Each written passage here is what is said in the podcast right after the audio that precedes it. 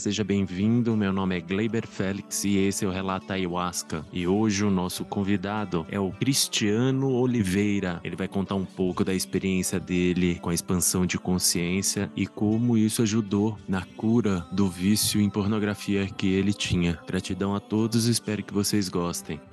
Olá, Cristiano, tudo bem? Tudo bem, Gleiber? Prazer, boa tarde. Satisfação estar falando contigo aqui.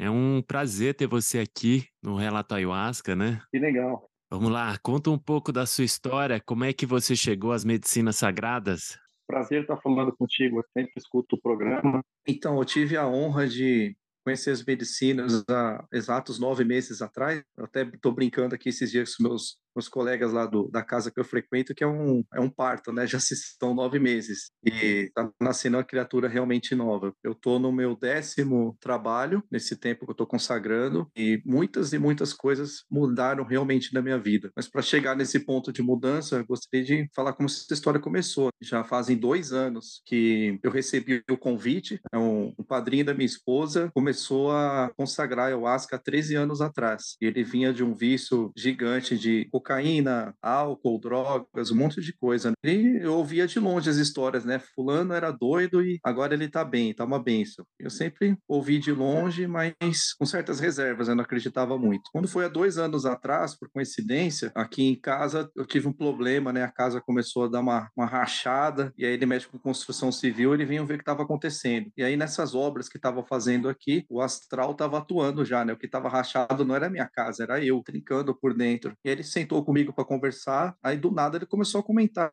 irmão, tô sentindo uma coisa negativa em você. Se você quiser conhecer onde eu frequento, eu tenho certeza que você vai gostar tal. Eu falei: ah, beleza, obrigado, né? Ouvi tudo que tinha para falar e, sabe, engavetei no cérebro e ficou. Fiquei mais dois anos sofrendo ainda, que eu tava com uma depressão enorme desde os 16 anos de idade, agora eu tô com 42. E isso foi mascarando com álcool, com drogas, cigarro, uma série de coisas erradas que eu fazia. E até que chegou num ponto que estava insuportável. Aí eu não tinha fé em mais nada. A, minha depressão agravou, que eu perdi meu pai agora, recente, e aí a depressão piorou. E a minha esposa falou assim: Olha, não aguento mais, ou você procura alguma coisa, ou você vai embora de casa, né? Você tem que ter fé em alguma coisa, nem que seja alguma pedrinha, sei lá. Um dia que eu tava muito mal, eu liguei pra esse padrinho dela e pedi socorro, né? Falei: Olha, não sei como é que vocês chamam isso, é ritual, se é reza, se é missa, se é culto, eu não sei o nome que vocês colocam aí, mas me põe meu nome no próximo que tá, tá ruim aqui. E realmente eu tava para fazer uma besteira, estava muito mal na época. E fui sem saber de nada, não sabia o que, que era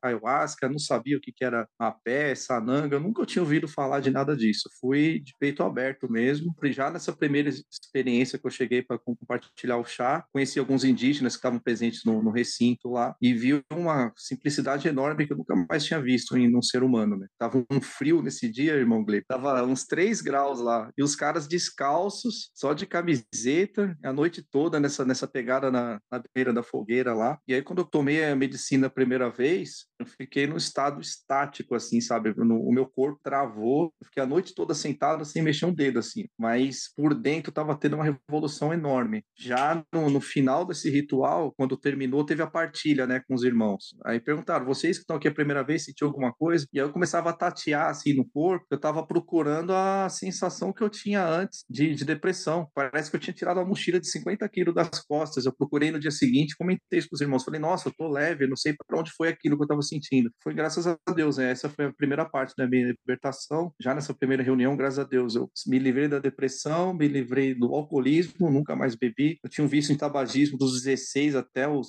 41, nunca mais também. Experimentava drogas de vez em quando, nunca mais tive vontade também. Já, já na primeira reunião, me livrei de tudo isso. E aí vem a segunda parte, né, que eu comentei com o irmão, que é a, vem a briga real minha, que eu estava mascarado atrás desses problemas, que era contra a pornografia. Hoje a gente tem, eu acho que 22 milhões de pessoas que têm esse problema com esse vício em pornografia. E é preocupante, assim, que parece que não, mas acaba virando uma doença. Sim. Faz com que a gente deixe de fazer várias coisas por causa do vício. Então, a, a, pornografia ela é um problema hoje na nossa sociedade. Realmente, né? Eu tava, o meu problema realmente começa a resolução a partir do meu segundo trabalho da medicina, que foi do primeiro para o segundo que eu me conscientizei e admiti para mim mesmo qual que era o meu problema, que era esse vício na pornografia, que eu achava era uma coisa boba, uma coisa corriqueira, e era isso que estava contaminando todas as áreas da minha vida. Estava bloqueando meu lado espiritual, estava bloqueando meu lado emocional, estava interferindo no meu casamento e chegou num ponto que estava interferindo até na minha vida profissional. E era um problema espiritual, né? Comecei a buscar uma ajuda para isso e vendo na, na internet a pornografia é uma coisa tão forte, era tão efeito da cocaína no cérebro, né? Foi estava acompanhando um estudo que o rapaz colocou que libera uma coisa no seu cérebro que é um vício, né? É como se fosse uma droga mesmo, que você sente a necessidade de estar tá usando a todo momento. Sim, eu sempre trabalhava com, com, os olhos fechados, e aí num, nesse dia eu recebi a orientação de observar. Eu abri meus olhos e comecei a ver como que era o ritual propriamente dito, né? Um irmão ajudando o outro, um fazendo limpeza, o outro amparando, um precisando de um abraço, um bailando, um tocando djembe. Comecei a ver a interação entre os irmãos. E aí comecei a me questionar por que, que eu não conseguia fazer aquilo, eu não ficava preso na cadeira. E aí me falaram: não é que você está preso na cadeira, você está preso na sua vida. Você está barrado por uma força enorme que está na sua frente. E você sozinho não vai conseguir. Peça ajuda para seus irmãos. E aí eu me abri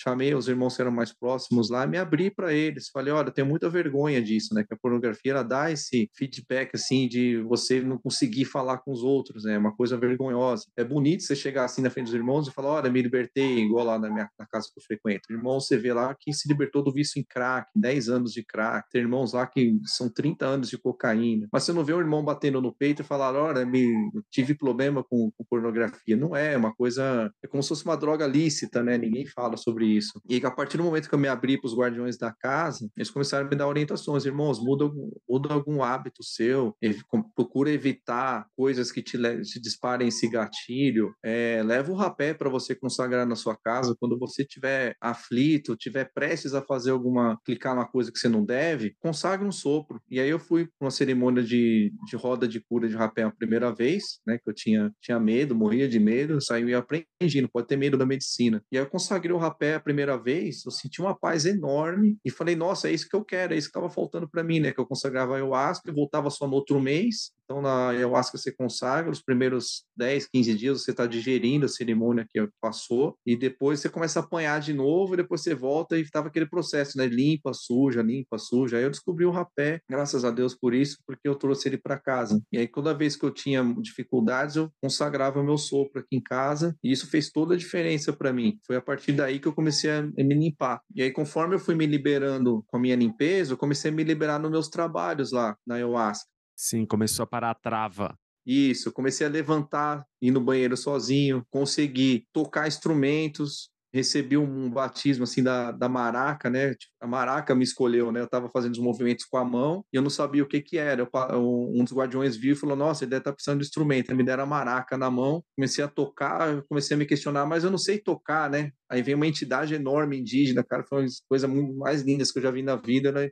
Se colocou em cima de mim e falou: Vou te ensinar a tocar. Eu comecei a tocar Aí eu tive uma visão de mim mesmo tocando eu fora do meu corpo e cada toque daquela maraca ia limpando uma parte da, do meu espírito, da minha vida. No trabalho seguinte eu já comecei a bailar. Na vida pessoal, nada, não, danço nem dois para lá, dois para cá. Quando fui ver, eu estava lá no meio da, da cerimônia bailando. No outro trabalho seguinte, eu estava tocando djembe ao redor da fogueira. E aí foi, graças a Deus, eu fui evoluindo dentro do trabalho com a ayahuasca e dentro da minha vida. Hoje em dia eu consigo sentar para assistir uma televisão e a pornografia está incrustada em quase que tudo, né? Você vai assistindo um comercial de pasta de dente e já pula a mulher assim, sem roupa para fora, né? Tipo isso hoje em dia. Hoje eu consigo assistir um filme, consigo sair na rua, consigo fazer caminhada, consigo ir para o meu trabalho e voltar sem a maldade que eu, que eu tinha no olhar. Era um olhar pornográfico que eu tinha, não era só questão de assistir vídeos, era um olhar de maldade. E hoje eu estou recuperando uma pureza que eu nem sabia que eu era capaz de ter novamente. Não sabia que eu era capaz de sentir essa pureza de novo, de enxergar meus irmãos, minhas irmãs como irmãos mesmo.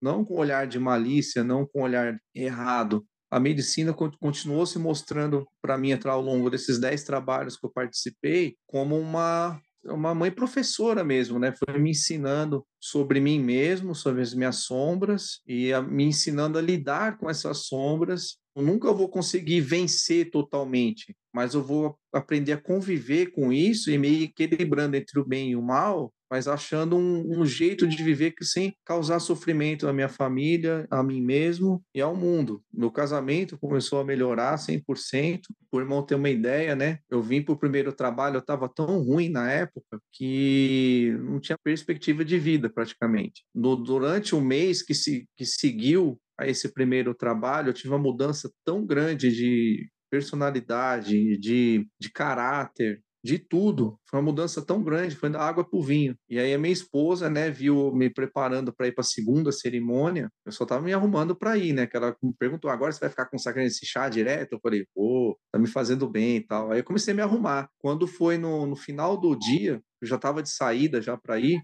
Ela, você está indo? Eu falei, vou. Então me espera que eu vou com você. E ela foi junto comigo, começou a consagrar junto comigo pelo exemplo. Eu não chamei, não fiz propaganda, não fiz nada, né? Que quando você faz a consagra a primeira vez, você quer trazer todo mundo, né? É uma coisa tão boa que você sente mas eu não fiz nada disso, eu me controlei e ela quis ir pelo, por exemplo, que, que eu tive, né? Aí no terceiro trabalho, a minha filha, né? Ela tem, na época tinha 14 anos, agora tá com 15. No terceiro trabalho, ela, quero ir conhecer isso aí que o pai tá fazendo, que tá mudando tanto, que eu quero ver o que, que é isso. Aí minha filha foi também consagrar, uma das maiores alegrias que eu tive, assim, minha esposa, minha filha, ela consagrando. Elas não, não vão direto, né? Igual eu tô indo todo mês, mas às vezes que elas foram, fizeram total diferença aqui na, no convívio familiar, que elas aprenderam a respeitar respeitar o que eu estava passando, né? Que as pessoas de fora enxergam nós que consagramos a ayahuasca como se fosse um doido, né?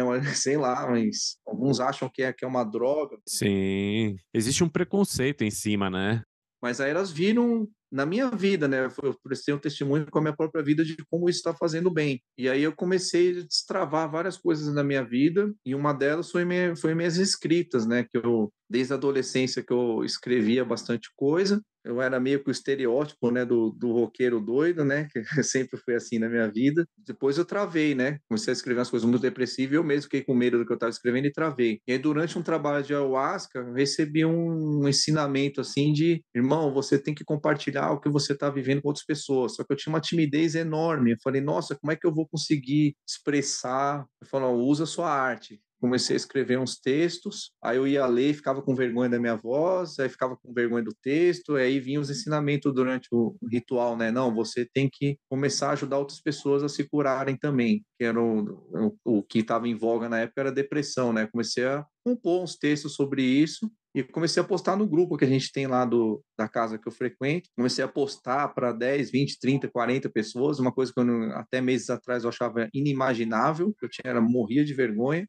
comecei a postar, os irmãos começaram a me procurar falando que estava ajudando eles, irmãos com muito mais tempo de caminhada que eu, irmãos com 5, 10 anos, e falando que meus textos, eu com dois, três meses de medicina, estava ajudando eles. E me pediram autorização para mandar para outras casas que eles frequentavam. Aceitei com o maior prazer, e aí tem uma, um pessoal que vai, vai lá para Bahia, lá tem, tem pessoal que consagra medicina lá, e pediram autorização para colocar meus textos para lá. Eu falei, nossa, que ótimo. E agora, recente, um, um irmão que estava compartilhando comigo, ele é belga. Ele estava aqui, passou uns meses aqui no Brasil, conta da filha dele, e viajou para o país dele de origem e pediu autorização para divulgar meus textos por lá também. Eu fiquei, nossa, fiquei com o maior, maior prazer, né, de poder compartilhar. Tive a oportunidade de mostrar meu trabalho em teatro já com um monte de gente assistindo e não era nada relacionado à medicina. Eu fui lá com a cara e a coragem mesmo e, e falei. Então essa é mais uma trava que tinha na minha vida, né, que era a timidez, que a medicina também me ajudou muito a, a lidar.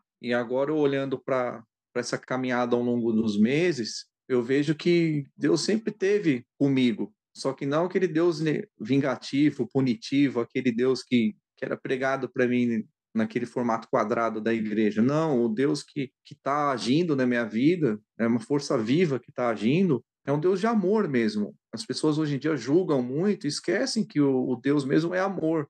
Não é o Deus é amor da placa da igreja, não, é o Deus amor que está dentro de nós. Hoje em dia eu tenho o maior prazer em abraçar um irmão. Antes eu tinha aquele lance de o masculino corrompido, né? De você não pode demonstrar fraqueza, você não pode chorar, você não pode demonstrar sentimentos pelo seu irmão. Hoje em dia eu consigo abraçar um irmão, olhar no olho dele, falar que eu amo ele, sem sem receio, sem malícia, a mesma coisa com uma irmã. Estou aprendendo isso dentro da casa que eu frequento, estou levando para minha vida pessoal também. E está sendo um prazer enorme me libertar desses males que estavam me assolando há tantos anos, né? Eu comecei a sentir esses males quando eu tinha 10 para 11 anos. Comecei a me libertar com 41, né? Então, bem dizer, 30 anos vivendo tudo errado. E agora, na questão de nove meses que eu estou consagrando a medicina, nesses nove meses foi como se fosse uma gestação e agora estou sentindo que está saindo um novo cristiano para o mundo, um novo, um novo ser propriamente dito. Isso é um prazer enorme. E você não tem cara de 40 anos, tem cara de mais novo. Eu tava ouvindo e falei, caramba, é novinha, né, meu? É que você também começou cedo. Você falou que tem uma, uma filha de 15 anos. Sim, minha filha agora tá com 15 anos. Eu casei com a minha esposa nova, né? Eu casei com 17 anos. A gente tá indo para 20 e tantos anos já, né? Esse ano aqui, se não me engano, a gente já faz um jubileu de prata, né? 25 anos casados, mas a gente está começando a ter alegria no casamento, me dizer, agora, que agora que eu estou dando valor realmente para as pessoas ao meu redor, recuperei meu amor próprio, né? Que até então eu me achava um, um zero à esquerda, né? Por causa dessa, dessa sujeira que eu carregava comigo. Eu tinha muito ódio, assim, por, por mim mesmo, só que hoje eu percebo, não era ódio de mim mesmo, era ódio da sujeira, porque aquela sujeira não fazia parte de mim. Eu não gostava daquilo, não sabia expressar. É engraçado porque no, no, meu primeiro trabalho, um irmão encostou do meu lado lá, um dos guardiões da casa, e perguntou por que, que eu estava ali, né? Eu falei, olha, estou aqui para consagrar porque eu estou passando por isso, isso, isso, isso isso. E é, foi muito lindo isso. Eu tive até a oportunidade de agradecer ele recentemente aqui, até chorei agradecendo ele, literalmente, porque ele olhou para mim, pegou na minha mão e falou, irmão, qual é o seu nome? Eu falei, meu nome é Cristiano. Ele pegou na minha mão e falou, prazer, eu tô te cumprimentando agora, mas amanhã, depois do ritual, eu vou te cumprimentar de novo, que eu vou estar cumprimentando um outro cristiano. Vai ser outra pessoa que eu vou estar falando amanhã. Ele meio que profetizou isso. E a gente nem estava na força, ele profetizou isso. E aí fomos lá para consagrar, né? Tomei as três doses, passei a noite toda. E no outro dia, quando eu falei que estava me tateando, procurando a depressão que estava dentro de mim, eu não achei. Foi uma coisa assim mágica. Eu falei, caramba, meu, eu tô me sentindo leve. Cadê aquele negócio que eu estava sentindo, né? Aquele, naquele êxtase que eu estava. Esse irmão parou bem na minha frente e me estendeu a mão e falou prazer. Aí eu falei, prazer, Cristiano. Ele falou, falei que você ia estar outra pessoa. E, nossa, isso foi lindo, né? E agora eu tive a oportunidade de encontrar esse guardião na, lá na casa e dar esse testemunho para ele. Eu nunca tinha falado isso para ele. Falei, expressei meu amor por ele, por essas palavras, e foi muito lindo. Foi muito bom. Nossa, é. E é, é uma caminhada agora que é de um exercício, né? Sim. De começar a, a quebrar velhos hábitos e criar novos hábitos, hábitos saudáveis, né? Igual você estava falando de escrever. Daqui a um tempo você pode estar tá fazendo rezos aí para sim para as pessoas cantarem. Sim. Isso é muito gratificante. Você é, é a primeira pessoa que fala sobre isso. Eu, eu cheguei num ponto, irmão, que eu mencionei no começo do meu relato, estava interferindo no meu casamento, porque eu não conseguia mais enxergar a minha esposa esposa como, como sendo minha companheira, minha, minha mulher propriamente dita. Às vezes eu estava com ela e lembrando de algum vídeo que eu assisti, lembrando de alguma mulher que eu vi na rua. Era uma coisa horrível, né? Você você consumir essa pornografia independente do meio. Primeiro, as primeiras revistinhas chegou na minha mão, tinha 9 para 10 anos. Aí quando eu tinha 13 para 14, aí era esses vídeos VHS que você citou. Depois de um tempo era DVD que te vendia na banca de jornal, assim. E hoje para internet, dois, três cliques, você está assistindo um vídeo de música, dois, três cliques a mais, você já está num vídeo de pornográfico tailandês, com, sei lá, umas coisas mais absurdas possível. E isso estava me sujando a mente, o corpo e o espírito depois eu fui estudar sobre quando você dá vazão para esse sentimento com, com, um celular na mão que seja, tem vários obsessores, né? Várias energias malignas que se apossam de você e grudam e vão te arrastando para um, uma, uma, uma, coisa cada vez pior. Você começa a ver vídeo é, hétero, daqui a pouco você está vendo vídeo bi, daqui a pouco você está vendo vídeo homo, vídeo trans, vídeo com animais, vídeo com coisas que você, na sua vida normal, você jamais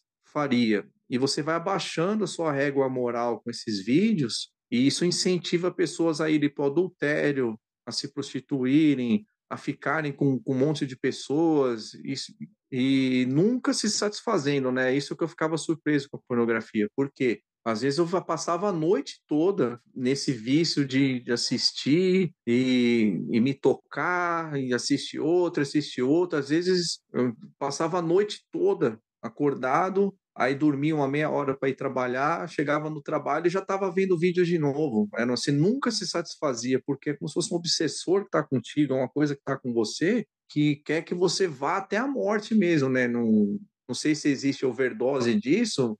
Tem, tem obsessores que fazem uma overdose de. Faz a pessoa ter uma overdose de cocaína, de crack, de pornografia. Eu nunca ouvi falar, mas a overdose disso ela se traduz na sua vida, porque você não consegue mais ter uma relação saudável com ninguém. Você, tá, você olha para uma colega de trabalho com malícia, você vai para academia, você está olhando para a menina da esteira do lado com malícia, você está vendo malícia em tudo. A overdose disso é você não conseguir mais ter uma pureza com nada. E eu cheguei nessa, se existe uma overdose disso, eu cheguei nesse ponto, não conseguia mais conviver, sabe, sem enxergar a maldade nas coisas. E aí que entrou a medicina. Eu estava doente e a medicina entrou para começar a me sanar, realmente. Lógico, eu tinha outras coisas, né, para eu camuflar essa, essa dependência que eu tinha. Eu estava com depressão, eu achava que era por causa de um luto, eu achava que era uma tristeza. Não era, minha depressão provinha do meu vício da pornografia, então estava tudo amarrado. Então, me livrei no primeiro trabalho com a ayahuasca, me livrei da depressão, alcoolismo, drogas, tabagismo. Mas esses quatro problemas não eram o problema principal, era só os acessórios do problema.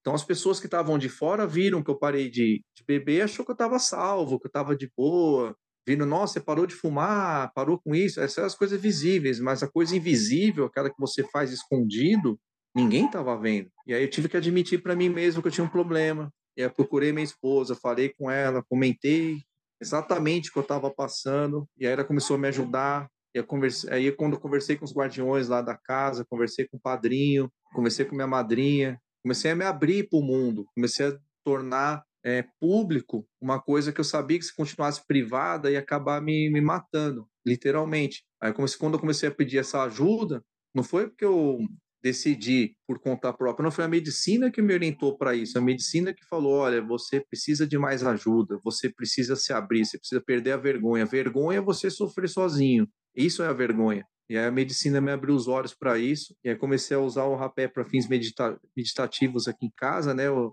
tomava o meu sopro, fazia minha limpeza e ficava lá meditando, ouvindo as músicas, ouvindo rezos. E isso foi mudando a minha frequência. Eu comecei a vibrar com outra frequência e aí, pouco a pouco, eu fui me limpando.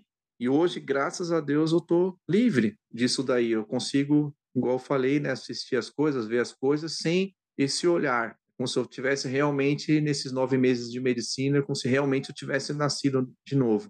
Mas você sabe que você estava falando de obsessor? O obsessor, ele se liga pela sintonia que a gente está vibrando. É nós que atraímos eles pelo aquilo que nós estamos fazendo com nossos desejos. Então, se você tem algum desejo em droga e você está em ambientes onde rola muita droga, esses obsessores vão ficar do teu lado, porque é a energia que eles querem. Então, é de todos os tipos, desde tem pessoas que têm obsessão por dinheiro, obsessão por droga, por sexo, né, por milhares de, de coisas. Esses obsessores são pessoas que partiram da vida, só que elas estão presas nesses desejos carnais e é onde elas não conseguem se liberar disso. Então elas ficam vagando, se conectando a essas pessoas e se alimentando dessa energia que elas querem, que é essa energia desse vício, que elas não conseguem sair. É bom para nós, né, cara, sair dessa sintonia de vício. Sim. Eu cheguei a um ponto de não tá me reconhecendo mais. Eu olhava, eu olhava no espelho nessas madrugadas que eu passava praticamente insônia assistindo essas coisas. Eu olhava no espelho, eu via uma coisa feia ali, não via, eu não via eu mesmo, como se eu estivesse vendo outra, outro ser ali. Eu estava como se fosse no piloto automático, né? Eu sentia que estava no banco do, do, passageiro e tinha alguém dirigindo o carro que não era eu. Me sentia, era essa sensação exata que eu tinha.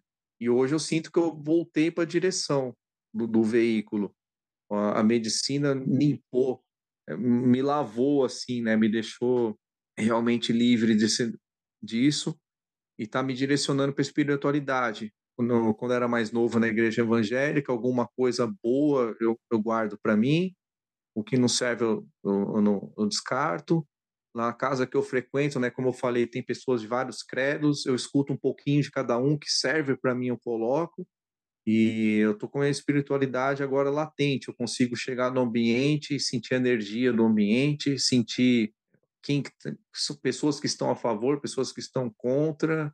Às vezes numa reunião de trabalho eu consigo sentir a energia da pessoa e sou direcionado a, a falar as palavras certas no momento certo, uma percepção que antes eu não tinha e tudo partiu do ensinamento de uma pessoa que eu tinha mais preconceito, né? Que eu tinha muito preconceito com a religião da Umbanda, que ela é, ela é meio que demonizada pelas formações evangélicas, né? Fundamentalistas, que é da onde eu, minha família frequentava, e muitas pessoas demonizavam essa religião.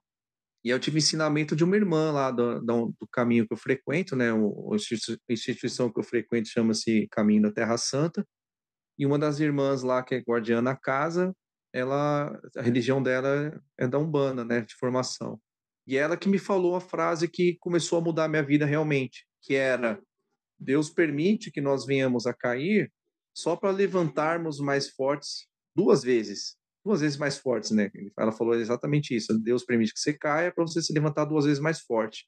E essa foi a pregação mais linda que eu ouvi que mais me serviu, mais me impactou, foi o momento que eu estava realmente precisando ouvir aquilo, porque eu estava nesse processo de limpa e suja, limpa e suja com a medicina, e estava meio que me desanimando já, estava falando, caramba, daqui a pouco eu vou estar tá igual eu estava na quando eu era adolescente na igreja evangélica, né, que você tá começa a andar, e você peca, você fica se sente culpado, se sente excluído e você sai fora. E aí quando eu recebi essa palavra dessa irmã, aí fez total diferença, porque eu falei, caramba, e era a pessoa que eu menos daria crédito ali na época, por causa do meu preconceito. Quando eu ouvi isso, isso me quebrou em dois. Aí eu comecei a refletir sobre essa frase: Deus permite que a gente caia para se levantar duas vezes mais forte. Eu estava nesse processo de cair, levantar, cair, levantar. Aí eu assumi essas palavras para mim. E aí foi a hora que eu comecei realmente a caminhar para frente. Tive a oportunidade de agradecer a irmã depois, né, uns meses depois, e toda vez que eu vou incorporei essa palavra na minha vida, quando eu vou tomar meu sopro do, do rapé aqui em casa, mesmo quando eu vou consagrar a medicina ayahuasca, eu cito essa palavra para mim mesmo. Eu bato três vezes no peito falo: o mal não faz morada na minha casa. Faço isso três vezes e cito essa frase que a irmã me ensinou. E graças a Deus, esse preconceito que eu tinha com as, com as religiões de matriz africana caíram. E aí eu aprendi mais coisas de mais religiões ainda, né? Do, questão das religiões do, do, do, Oriente, né? Aqueles cantos mais lindos que eu acho que é os, os cantos Hare Krishna, Vishnu, Shiva. Esses, essas músicas têm uma, uma temática, uma força enorme. Comecei a ouvir as músicas, então, ou seja, a espiritualidade está me levando para lugares que eu tinha preconceito, tinha desconhecimento, e são essas regiões que estão me fortalecendo. E, as, e, a, e a região que eu achava que era fortalecimento não passava de preconceito, não passava de pretensão é uma certa arrogância até, né, de uma pessoa se sentir superior, sendo que na verdade ela só está podando os outros, né? Então hoje minha espiritualidade está sendo constituída um pouquinho de cada um, mas com muito amor, amor à medicina, respeito às medicinas e pelos irmãos. Ah, é, é engraçado você falar da religião. Não só a Igreja Católica, como outras igrejas, elas podam outras religiões para você ficar ali com eles, acreditar que aquela é a religião verdadeira. E na verdade são todas verdadeiras, né? E você não precisa ficar preso a nenhuma. A igreja católica tem o seu valor, como a igreja evangélica tem o seu valor, como todas essas instituições religiosas têm. A gente só precisa mudar o olhar, quebrar esses paradigmas de visão que foram criados por muito tempo e fazer essa mudança interna. Que aí você viu que você olhando outras religiões, quantos ensinamentos você teve, né? Sim, e para ver como que a gente age errado, né? A gente que eu digo, me incluindo todo mundo, a sociedade moderna, né? a sociedade conectada na internet 24 horas, eu não tinha religião nenhuma, espiritualidade nenhuma, eu estava completamente perdido na pornografia, nas drogas, no álcool, eu estava todo errado, mas ainda assim me sentia no direito de julgar os outros você vê como a gente tá é uma é uma coisa tóxica, né? Esse esse padrinho chegou em mim, fez o convite há dois anos atrás eu do alto da minha arrogância, não, não preciso disso, isso aí é coisa de doido. Eu não tinha nada e ainda queria julgar o outro que tinha.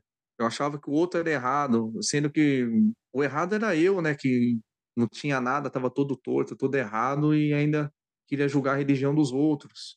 E hoje, graças a Deus, eu perdi isso, né, essa coisa do sei lá, né, no homem branco conectar na internet que acha que pode julgar o mundo inteiro lá da, do alto do Twitter, né, sei lá. Hoje, graças a Deus, eu só consigo conviver e só consigo falar se eu gosto ou não de uma coisa depois que eu experimento. Isso na espiritualidade está me servindo muito, porque é verdade. Quanto mais eu me abro para os ensinamentos durante o trabalho com a ayahuasca, durante os ensinamentos aqui com, com o Pai Rapé na minha casa, que eu medito bastante, quanto mais eu me abro, mais eu me limpo, mais eu deixo os preconceitos para trás, essa bagagem de preconceitos, e mais eu vou aprendendo. É a humildade de falar que a gente não sabe nada. Eu não tinha essa humildade. E hoje eu estou reaprendendo essa humildade de falar, olha, não sei nada, do alto dos meus 42 anos de idade, eu estou aprendendo a viver, como se eu estivesse começando a engatinhar. E quando eu assumi essa humildade, deixei minha arrogância de lado, aí que eu comecei a progredir. Progresso esse que se traduz na minha vida, com as, as travas que eu, que eu fui deixando para trás, emocionais, se fosse alguém falasse para mim há nove meses atrás que eu estar gravando um programa falando da minha vida para outras pessoas, eu ia falar, tá louco, mas nunca que eu vou fazer isso. E hoje eu estou fazendo isso com o maior amor possível. Ah, gratidão. E vai te servir para muitas pessoas, mesmo. Com certeza, vai ajudar muita gente a mudar esse paradigma, a buscar um novo caminho, tentar quebrar esse vício, que é muito difícil. Parece que é fácil, mas não, é difícil demais. Gratidão, irmão, pelo teu tempo. Tá contando a sua experiência que é muito íntima. Opa! Eu, eu sei que se abrir dessa forma, ainda mais sobre pornografia, já teve uma época que eu era muito ligado nisso, mas eu consegui, é, graças a Deus, quebrar esse paradigma. Eu quebrei fazendo um curso de massagem tântrica. Sim. Então foi muito importante para mim naquele momento, né? Ter essa nova percepção ter esse respeito pelo sexo, ter o respeito pela companheira que, que está ao nosso lado. Isso modificou muito o meu convívio com as mulheres. Então, gratidão, irmão. Opa, que agradeço aí. E eu queria deixar aqui o último recado aqui, né, que no sentido de deixar as pessoas que usam pornografia estão buscando um prazer, né? Só que eu fui até o limite desse vício e não tinha mais prazer naquilo, né? Só tinha sujeira e sofrimento. Prazer hoje em dia eu tenho com em estar tá limpo, em estar tá buscando a Deus, prazer de dar um abraço no irmão, numa irmã, de não ver maldade nas coisas, de poder andar pelas ruas enxergando as pessoas com os olhos da mente, não com os olhos da malícia que eu tinha antes, enxergando de coração mesmo. Esse é o prazer, prazer de estar tá vivo. É um, é um prazer é realmente saber que todos nós estamos aqui para aprender, sempre com humildade e eh, graças a Deus pela, pelas medicinas, né? O mundo, no geral, está doente. É uma grande oportunidade a gente receber essas medicinas para nos curar. Uma vez que nós nos, nos curarmos, né? Buscar curar mais gente, né? Seja com nossa experiência, nosso testemunho, nosso trabalho, né? Eu tenho o objetivo aí de continuar escrevendo, de repente publicar um livro com minha experiência e a gente receber as ferramentas na mão e colocar isso para funcionar, né? A gente recebe a medicina do universo, agora a gente se cura e aí a gente pega esse amor e devolve para o universo, né? Eu agradeço aí de novamente pelo, pelo seu trabalho, é inspirador ouvir relatos de outras pessoas e espero que o meu relato alcance pessoas também da mesma forma que eu, que eu fui tocado por relatos que eu já ouvi aqui. Ah, com certeza vai chegar muitas pessoas e vai ajudar muita gente a buscar novos caminhos, né? O caminho da cura, desses vícios, desses males. Mas bom, foi muito bom conversar com você. Ah, tá legal. Gratidão, irmão. Ah, gratidão. Espero que cada vez mais você se torne uma pessoa mais especial que você já é. Tá legal. Arro, irmão. Gratidão. Arro, gratidão. Fica com Deus. Um abraço. Outro. Tchau, tchau. Tchau, tchau.